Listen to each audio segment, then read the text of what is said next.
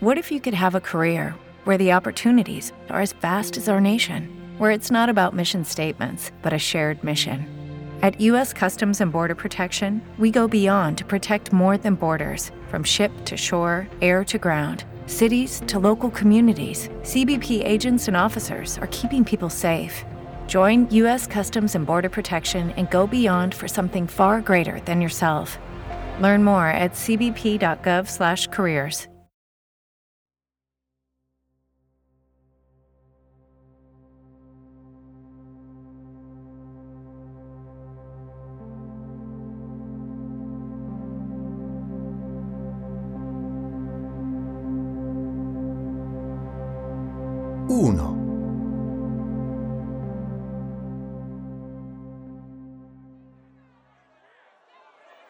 Durante la terza settimana di maggio la situazione politica a Baskul era molto peggiorata e il 20 giunsero da Peshawar vari apparecchi dell'aeronautica per mettere in salvo gli europei. Questi formavano un gruppo di circa 80 persone, la maggior parte delle quali furono trasportate al sicuro attraverso i monti in aerei da trasporto truppe. Data l'urgenza, furono anche adoperati alcuni apparecchi di diversa forma e portata, tra i quali uno con cabina appartenente al Maharaja di Shandapore. Verso le 10 del mattino vi presero posto quattro passeggeri. Miss Roberta Brinklow, della missione orientale, Henry D. Barnard, cittadino degli Stati Uniti, Hugh Conway, console di SM Britannica, e il capitano Charles Mallinson. Questi sono i nomi che apparvero più tardi nei giornali indiani e inglesi. Conway aveva 37 anni era a Baskul da due anni, in un impiego che ora, alla luce degli eventi, poteva essere paragonato a un continuo puntare sul cavallo perdente. Un periodo della sua vita stava per finire. Entro poche settimane, o forse dopo alcuni mesi di licenza in Inghilterra, lo avrebbero mandato in qualche altro posto. Tokyo o Teheran, Manila o Muscat. Nella sua professione non si sapeva mai cosa sarebbe accaduto. Da dieci anni era nel servizio consolare un tempo sufficiente dunque per assicurarsi l'avvenire con la stessa intelligenza che soleva usare per i casi altrui. Sapeva che la parte migliore della torta sarebbe toccata ad altri, ma se ne consolava facilmente, non con la scusa dell'uva acerba, ma riflettendo che il dolce in fin dei conti non gli piaceva. Preferiva quelle occupazioni che fossero meno formali e più pittoresche e che soprattutto non lo vincolassero. Ma siccome questi incarichi erano quasi sempre i meno importanti, Così, agli occhi di qualche critico superficiale, poteva apparire maldestro nel giocare le sue carte. E invece egli sentiva che, dati i suoi gusti, le aveva giocate piuttosto bene e aveva trascorso un decennio vario e abbastanza piacevole. Alto, molto abbronzato, con capelli castani e occhi d'un azzurro tendente al grigio. Appariva serio e magari anche imbronciato. Ma se poi rideva, il che non gli accadeva spesso, allora sembrava un ragazzo. Qualche volta, se lavorava o beveva troppo, gli si manifestava un leggero tic nervoso vicino all'occhio sinistro. E appunto, quando salì sull'aereo, siccome era stato occupatissimo tutto il giorno e tutta la notte a far bauli e a distruggere i documenti, il tic era molto visibile. Sentendosi sfinito, era molto soddisfatto di partire col lussuoso aereo del Maharaja, invece che con uno degli affollatissimi trasporto truppe si adagiò mollemente in un sedile di vimini mentre il velivolo si alzava da terra. Era uno di quegli uomini che, abituati alle più dure fatiche, ricercano in compenso tutti gli agi minori. Era capace di sopportare con disinvoltura i rigori della strada che va a Samarcanda, ma avrebbe speso i suoi ultimi scellini per prendere la freccia d'oro da Londra a Parigi. Il volo durava ormai da più di un'ora quando Mallinson, che sedeva in uno dei posti anteriori, osservò che la rotta seguita dal pilota non gli sembrava quella giusta. Mallinson era un giovane di circa 25 anni, dal colorito roseo, intelligente se non intellettuale, e con tutte le limitazioni delle scuole private, ma anche con la loro superiorità. Causa principale del suo invio a Baskul era stata la bocciatura a un esame. Conway l'aveva avuto come collega per sei mesi e aveva stretto con lui una buona amicizia. Ma adesso, in aereo, Conway non se la sentiva di far lo sforzo di una conversazione. Aprì gli occhi sonnolenti e rispose che qualunque fosse la rotta, il pilota certo la conosceva bene. Mezz'ora dopo, quando la stanchezza e il rumore delle eliche l'avevano quasi addormentato, ecco Mallinson disturbarlo di nuovo. Ma dica un po', Conway, il nostro pilota non era Fenner. Ebbene, non lo è forse. Ha voltato la testa e giurerei che non è lui. Averne la certezza attraverso i vetri non è facile. Riconoscerei il viso di Fenner in qualunque momento. Ebbene, allora sarà qualcun altro. Che importa? Perché Fenner mi assicurò che avrebbe preso questo apparecchio. Avranno cambiato idea, gliene avranno dato un altro. E allora chi è costui?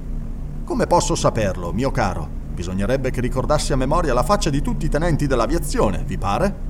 Io ne conosco tanti, ma questo non so chi sia. E allora appartiene a quella minoranza che lei non conosce. Conway sorrise e aggiunse quando fra poco saremo giunti a Peshawar potrete fare la sua conoscenza e sapere di lui quanto vi interessa. Continuando così non arriveremo affatto a Peshawar. Le assicuro che il pilota è fuori rotta. E non c'è da stupirsene. Vola così alto che non può certo orientarsi. Conway non si preoccupò. Era abituato ai viaggi aerei e a prendere le cose con filosofia.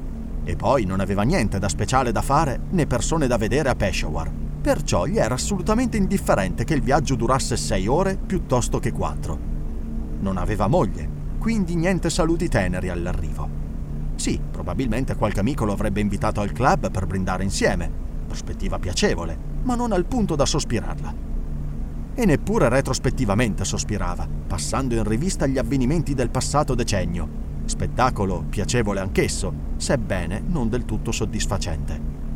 Di quel periodo della sua vita, questo era l'indice barometrico, mutevole tendente al bello piuttosto temporalesco, su per giù come il barometro mondiale.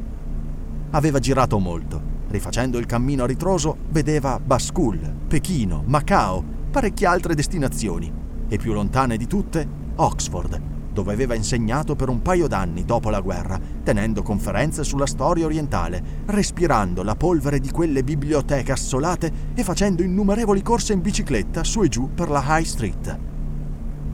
Ricordi interessanti, che però non lo commuovevano.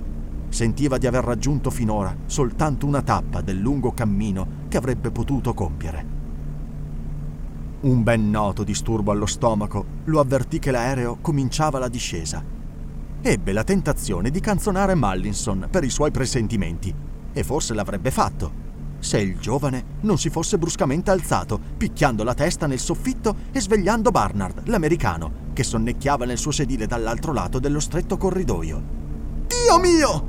esclamò Mallinson guardando dal finestrino. Guardi laggiù! Conway guardò se si aspettava qualcosa, non era certo ciò che vide.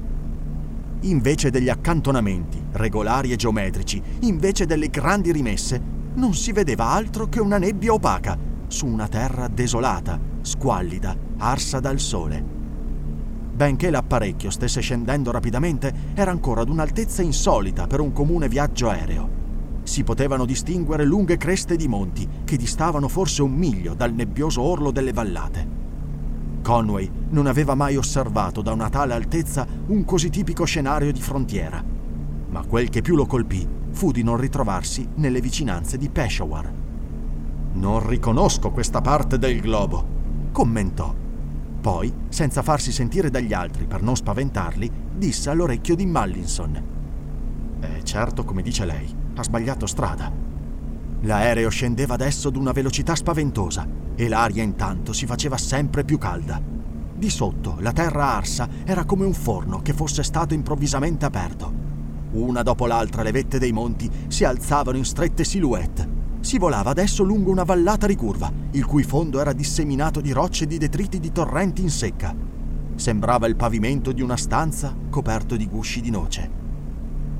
L'aereo saltava e ballava dentro incomode sacche d'aria come una barca fra onde agitate. I quattro passeggeri si tenevano ben aggrappati ai loro sedili. Sembra che voglia atterrare! urlò rauco l'americano. Non può! rispose Mallinson. Tentarlo sarebbe una pazzia! Urterebbe in pieno! E allora? Ma il pilota atterrò. Apparve un breve spiazzo a un lato di un burrone e l'apparecchio, abilmente guidato, rullò e si fermò pesantemente. Ciò che accadde subito dopo fu ancora più strano e meno rassicurante. Una torma di uomini barbuti e in turbante, certo di una tribù indigena, accorsero da ogni parte, circondando l'apparecchio per impedire che ne uscisse qualcuno oltre il pilota. Questi balzò a terra ed ebbe con loro un colloquio molto agitato, durante il quale fu più che evidente che non solo non era Fenner, ma che non era inglese e probabilmente neppure europeo. Intanto da un vicino deposito furono trasportati alcuni recipienti di carburante e se ne rie- Every day, we rise, challenging ourselves to work for what we believe in. At U.S. Border Patrol, protecting our borders is more than a job, it's a calling. Agents answer the call, working together to keep our country and communities safe. If you are ready for a new mission, join U.S. Border Patrol and go beyond. Learn more at cbp.gov/careers. riempirono i capaci serbatoi dell'aereo. Alle grida dei quattro prigionieri risposero con beffe e silenzio sprezzante. Il solo accenno a un timido tentativo di scendere a terra provocò un minaccioso movimento da parte di una ventina di uomini armati di fucili. Conway, che conosceva un poco la lingua Putshu, arringò come poté gli indigeni, ma senza alcun risultato. E il pilota, alle osservazioni e alle richieste rivoltegli in varie lingue, rispose unicamente puntando la rivoltella. Senza armi, perché era stata questa una delle condizioni per la partenza degli stranieri da Baskul, i quattro passeggeri dovettero rassegnarsi, tanto più che si sentivano moralmente e fisicamente esausti per l'inutilità delle loro proteste e per il caldo della cabina dardeggiata dal sole di mezzogiorno. Quando finalmente i serbatoi furono richiusi, venne loro offerto, attraverso uno dei finestrini, un recipiente da petrolio pieno d'acqua tutt'altro che fresca. Pur non mostrandosi ostile, quella gente non rispose mai a nessuna domanda. Il pilota, dopo un ultimo breve parlottare, raggiunse di nuovo il posto nella carlinga. Un indigeno girò alla meglio l'elica e il volo riprese. In quel ristretto spazio e con l'esagerato carico di carburante, la partenza rivelò un'abilità ancora maggiore che nell'atterraggio. L'aereo si alzò rapidamente nella nebbia, svoltò verso est come a cercare la sua rotta e quindi si inoltrò nel pomeriggio avanzato. Che strana e sconcertante avventura! Appena ebbero un po' di sollievo dall'aria fresca, i quattro passeggeri uscirono dallo stordimento e cominciarono a rendersi conto dell'accaduto. Un sopruso simile non sarà mai sentito né visto fra i turbolenti fatti di frontiera. E se non ne fossero stati essi stessi le vittime, l'avrebbero detta un'invenzione fantastica. Era quindi naturale che, passata l'incredulità, subentrasse l'indignazione e sbollita l'indignazione cominciassero ansiosi tentativi di spiegare in qualche modo il fatto. Fu Mallinson a prospettare l'idea accettata più facilmente in mancanza di meglio. Erano stati rapiti nella speranza di un riscatto. Niente di nuovo dunque all'infuori del mezzo originale e della speciale tecnica. Il constatare che dopo tutto non erano i protagonisti di un dramma senza precedenti li confortò alquanto. Rapimenti ce n'erano stati anche prima e molti di essi con un lieto fine. Gli indigeni li avrebbero tenuti nascosti nelle montagne trattandoli bene, finché il governo non avesse pagato il riscatto. Poi sarebbero stati rilasciati. E non essendo loro il denaro pagato, tutto si sarebbe concluso col finire della prigionia. Poi, naturalmente, l'aviazione avrebbe mandato una squadriglia da bombardamento e loro avrebbero potuto raccontare una bellissima storia per tutta la vita. Mallinson aveva manifestato il suo pensiero con una nervosità briosa, ma Barnard, l'americano, volle superarlo giungendo pesantemente fino alla facezia. Ammiriamo pure questo rapimento come una brillante trovata di qualcuno, ma non posso dire che la vostra aviazione vi sia coperta di gloria. Voi altri inglesi fate dello spirito a proposito dei rapimenti di Chicago, ma io cerco inutilmente tra i miei ricordi un cannoniere fuggito con un aereo dello zio Sam e tra parentesi vorrei sapere che cosa ha fatto del vero pilota questo individuo. L'avrà intontito, certo, sbadigliò.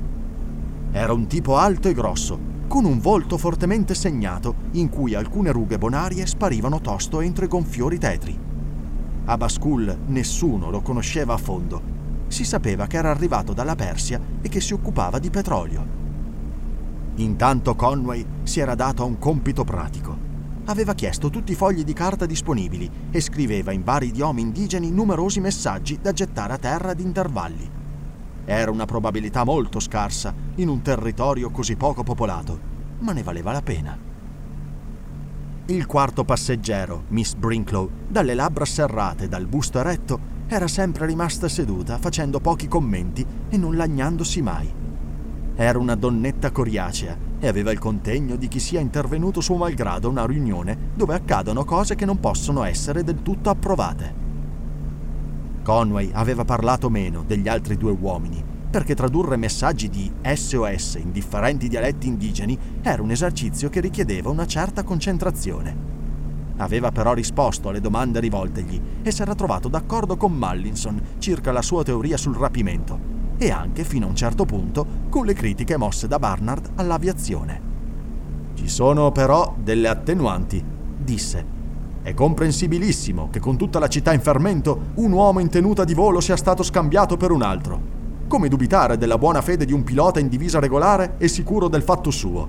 E che fosse sicuro, costui lo ha dimostrato quanto ai segnali e quanto al resto.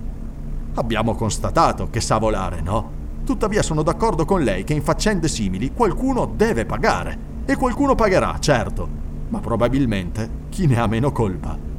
Davvero, signore, rispose Barnard. Ammiro il modo in cui riesce a vedere i due aspetti della questione. È bello saper ragionare così. Nel momento stesso che vi portano via a fare una passeggiata chissà dove. Conway pensò all'abilità con cui gli americani sanno dire le cose senza offendere. Sorrise e tacque. La sua stanchezza era tale che nessun pericolo l'avrebbe vinta. Sul tardo pomeriggio, quando Barnard e Mallinson discutendo si rivolsero a lui, videro che s'era addormentato. È stanchissimo, commentò Mallinson. E non me ne meraviglio dopo la fatica di queste ultime settimane. È amico suo? chiese Barnard. Ho lavorato con lui al consolato e so che da quattro notti non è andato a letto. Siamo davvero fortunati ad averlo con noi in una faccenda come questa. Oltre a conoscere molti dialetti del paese, ha uno speciale modo di trattare con la gente. Se c'è uno che possa portarci fuori da questo impiccio, è lui. Conserva quasi sempre il suo sangue freddo, anche nei casi più difficili. Allora lasciamolo dormire, consentì Barnard. E Miss Brinklow fece una delle sue sobrie osservazioni. Pare davvero un uomo molto coraggioso, disse. Veramente, nel suo intimo, Conway non si sentiva così sicuro di essere un uomo molto coraggioso. Oppresso dalla stanchezza fisica, aveva chiuso gli occhi, ma non dormiva. Avvertiva ogni movimento dell'aereo e aveva pure sentito l'elogio che di lui aveva fatto Mallinson. Appunto allora aveva cominciato a dubitare, accorgendosi di un curioso stiramento allo stomaco, abituale indice di reazioni alle affannose preoccupazioni. Egli non era affatto, e lo sapeva benissimo, una di quelle persone che amano il pericolo per il pericolo in se stesso. Ne apprezzava qualche volta una certa caratteristica, la sua qualità eccitante di controtorpore, ma non gli piaceva affatto rischiare la vita. Dodici anni prima era giunto a odiare i pericoli della guerra nelle trincee francesi ed era riuscito parecchie volte a evitare la morte rinunciando ad eroiche gesta impossibili. Anche la decorazione l'aveva conquistata non tanto col suo coraggio fisico, quanto con una speciale tecnica di resistenza. E quando dopo la guerra si era nuovamente trovato in pericolo, l'aveva affrontato con crescente disappunto, fuorché nei casi in cui ne sperasse insolite e forti emozioni. Eccolo ancora lì, ad occhi chiusi. Le parole di Mallinson lo avevano commosso e anche un po' turbato. Pareva proprio destino che si scambiasse la sua calma per coraggio, mentre era in realtà qualcosa di più indifferente, di meno virile. Vedendo sé e i suoi compagni in una situazione terribilmente imbrogliata, anziché sentirsi pieno d'ardimento, provava un'invincibile ripugnanza contro quell'ignoto pericolo, d'ora in ora più vicino. Pensava soprattutto a Miss Brinklow. Se a un dato momento avesse dovuto agire, non avrebbe dovuto dimenticare che una donna conta più di tre uomini messi insieme. E il suo spirito, all'idea di doversi comportare eventualmente in modo così differenziato, si ribellava. Tuttavia, quando finse di svegliarsi, fu a Miss Brinklow che rivolse la parola. Poveretta, non era né giovane né graziosa, ma per fortuna queste virtù negative sarebbero state di grande aiuto nel genere di difficoltà in cui la comitiva si sarebbe presto venuta a trovare. Gli faceva anche pena perché probabilmente né Mallinson né l'americano amavano i missionari, tantomeno quelli di genere femminile. Conway non aveva certo simili pregiudizi, ma appunto per questo temeva di poter sembrare a Miss Brinklow, per la sua larghezza di vedute, ancora più urtante e lontano degli altri. Ci troviamo, pare, in una curiosa posizione, disse chinandosi a parlarle all'orecchio, ma vedo con piacere che lei prende le cose con calma. Non credo però che ci accadrà nulla di terribile. Piuttosto ci dica se possiamo fare qualcosa perché si trovi più a suo agio. Barnard raccolse la frase a nostro agio? disse Rauco. Ma naturalmente siamo tutti a nostro agio. Ci godiamo la gita. Peccato che non abbiamo un mazzo di carte. Si potrebbe fare un bridge in quattro. Pur non piacendogli il bridge, Conway fu contento di questa uscita spiritosa. Non credo che Miss Brinklow giochi, rispose sorridendo. Ma la missionaria si volse svelta a rispondere. Gioco invece, e non credo che si commetta un peccato giocando alle carte. Certo, nella Bibbia non se ne parla. Risero tutti, riconoscenti per quel minuto di distrazione. Grazie al cielo, pensò Conway. Non ha tendenze isteriche. L'aereo aveva volato tutto il giorno tra le sottili nebbie dell'atmosfera, troppo in alto per permettere una chiara visibilità delle terre sottostanti. Talvolta, a lunghi intervalli, il velo si squarciava per qualche istante e mostrava la linea dentata di una vetta o il luccichio di qualche fiume sconosciuto. Dal corso del sole si poteva determinare all'incirca la direzione dell'apparecchio. Si andava verso oriente, con virate occasionali a nord, ma per arguire dove precisamente si fosse, mancava a Conway il modo di giudicare con esattezza la velocità di volo. Pareva anche probabile che molto del carburante fosse ormai consumato Quel che Conway era in grado di affermare con sicurezza, anche se privo di nozioni tecniche aviatorie, era l'indiscutibile abilità del pilota, chiunque egli fosse. Ne aveva dato prova con l'atterraggio nella vallata seminata di sassi e poi in altri momenti difficili. Perciò Conway sentiva risorgere in se stesso un sentimento già provato altre volte nella sua vita, di fronte a casi di abilità perfetta e indiscutibile. Il solo pensiero di poter essere lasciato in pace lui, avvezzo a continue richieste d'aiuto, lo tranquillizzava, malgrado le preoccupazioni per il futuro. Ma non poteva pretendere che i suoi compagni la pensassero come lui. Le loro ragioni di preoccupazione erano probabilmente maggiori. Mallinson poi aveva in Inghilterra una fidanzata, forse Barnard era ammogliato e Miss Brinklow aveva il suo lavoro, o vocazione, o l'ideale che dir si voglia. Mallinson era il meno calmo dei tre Mentre le ore passavano, la sua agitazione aumentava, con tendenza a prorompere davanti a Conway a causa di quella stessa calma che aveva prima lodato alle sue spalle. Hey guys, it is Ryan. I'm not sure if you know this about me, but I'm a bit of a fun fanatic when I can. I like to work, but I like fun too. It's a thing. And now the truth is out there. I can tell you about my favorite place to have fun Chumba Casino. They have hundreds of social casino style games to choose from, with new games released each week. You can play for free anytime, anywhere and each day brings a new chance to collect daily bonuses. So join me in the fun. Sign up now at ChumbaCasino.com. No purchase necessary. BGW. Void prohibited by law. See terms and conditions. 18 plus. E ad un tratto sorse una discussione così burrascosa da superare il rombo del motore. Ma insomma, urlò Mallinson rabbiosamente. Dobbiamo star qui a rigirarci i pollici mentre questo pazzo fa tutto quello che gli passa per la testa. Che cosa ci impedisce di rompere quel vetro e di finirla con lui? Proprio niente replicò Conway.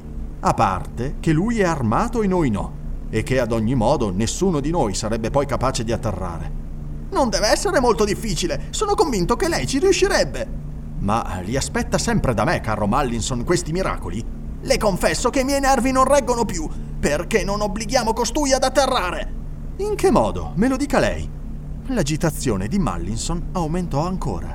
Ebbene, è lì distante da noi meno di due metri, sì o no? E siamo tre uomini contro uno. Dobbiamo continuare a guardare la sua schiena tutto il tempo. Potremmo almeno obbligarlo a dirci cosa diavolo intende fare, no? Bene, proviamo.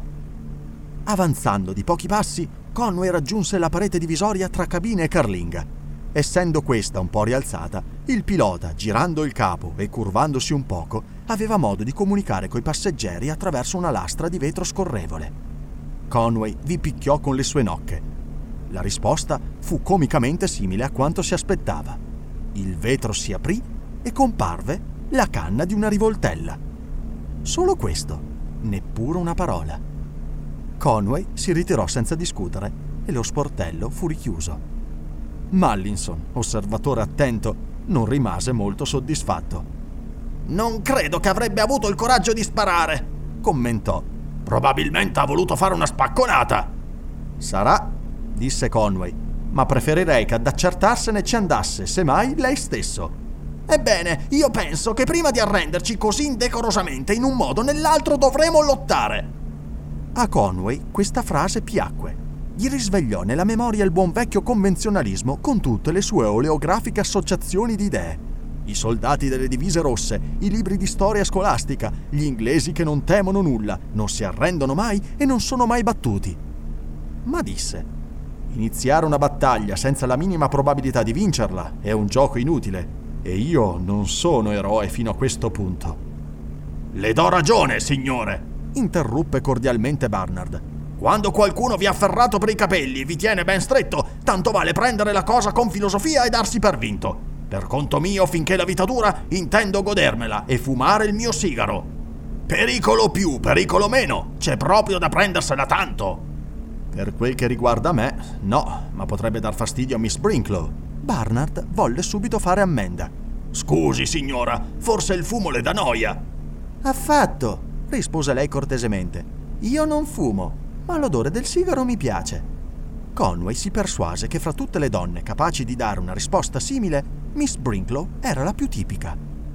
Per fortuna, la sovreccitazione di Mallinson si era un po' calmata e allora Conway, benché lontanissimo dal pensiero di fumare, gli offrì amichevolmente una sigaretta.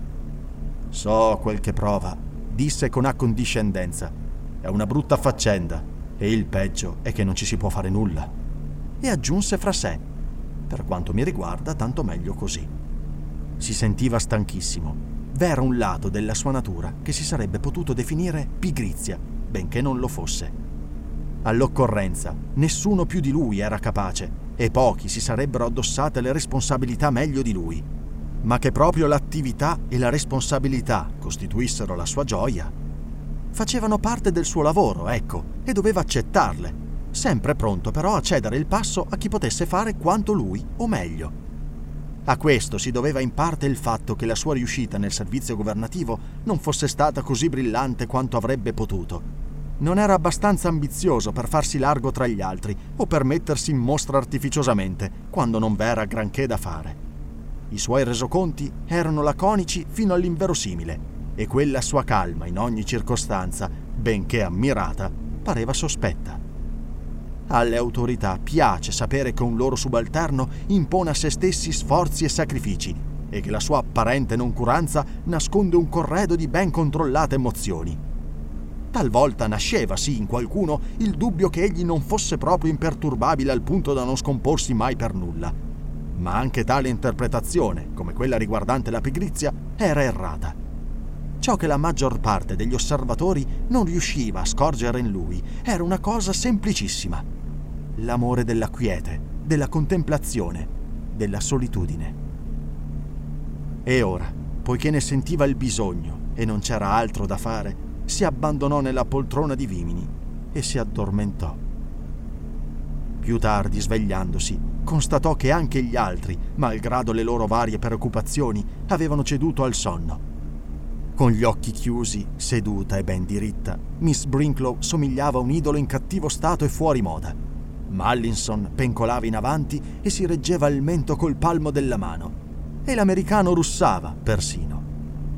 Sono stati molto giudiziosi, pensò Conway. Era inutile consumare le forze discutendo. Ma tosto avvertì strane sensazioni fisiche. Un leggero capogiro, il cuore che gli batteva forte, una tendenza a respirare con sforzo e più profondamente. Ricordò d'aver provato sintomi simili una volta in Svizzera si girò dal lato del finestrino e guardò fuori. Tutti intorno il cielo s'era completamente schiarito e nella luce del tardo pomeriggio apparve un tale spettacolo che per un attimo Conway restò senza fiato. Lontanissime all'orizzonte si vedevano catene e catene di vette nevose, contornate da ghiacciai, quasi isole vaganti su un mare di nubi. Occupavano per intero l'arco di visibilità, emergendo a occidente in uno sfondo di colore sgargiante, come una tela impressionista dipinta da un genio folle. E intanto, su quella meravigliosa ribalta, l'aereo filava, alto, sull'abisso, avendo di fronte una ripidissima montagna bianca che sembrava confondersi col cielo stesso. Finché la luce del tramonto non la investì, e allora fiammeggiò superba, accecante, incandescente, come una Jungfrau dieci volte più alta. Conway non era facile impressionarsi e non era mai andato in cerca di panorami, tantomeno poi di quelli famosi per ammirare i quali i municipi più previdenti predispongono dei sedili. Condotto una volta a Tiger Hill, presso Darjeeling, a vedere il levar del sole sull'Everest, era rimasto veramente deluso dall'aspetto della più alta montagna del mondo. Ma quell'incredibile spettacolo visto dal finestrino di un aereo era di ben diversa portata e non aveva l'aria di essersi messo in posa per farsi ammirare. C'era qualcosa di crudo e di mostruoso intorno a quei maestosi scoscendimenti di ghiaccio ed era sublime temerarietà avvicinarsi tanto ad essi. Si immerse in una profonda meditazione e ogni tanto ripassava mentalmente carte topografiche, calcolava distanze, stimava tempi e velocità. Poi, accortosi che anche Mallinson si era svegliato, lo chiamò toccandogli il braccio.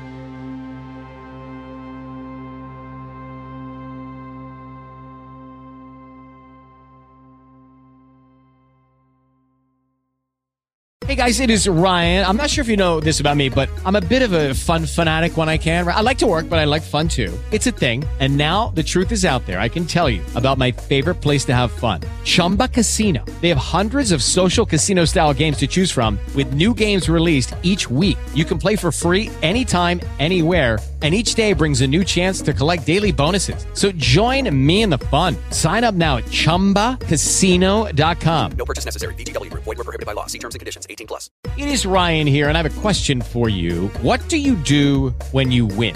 Like, are you a fist pumper? A woohooer, a hand clapper, a high fiver. I kind of like the high five, but if you want to hone in on those winning moves, check out Chumba Casino. At chumbacasino.com, choose from hundreds of social casino style games for your chance to redeem serious cash prizes. There are new game releases weekly, plus free daily bonuses. So don't wait. Start having the most fun ever at chumbacasino.com. No purchase necessary. Group. Void were prohibited by law. See terms and conditions. 18 plus.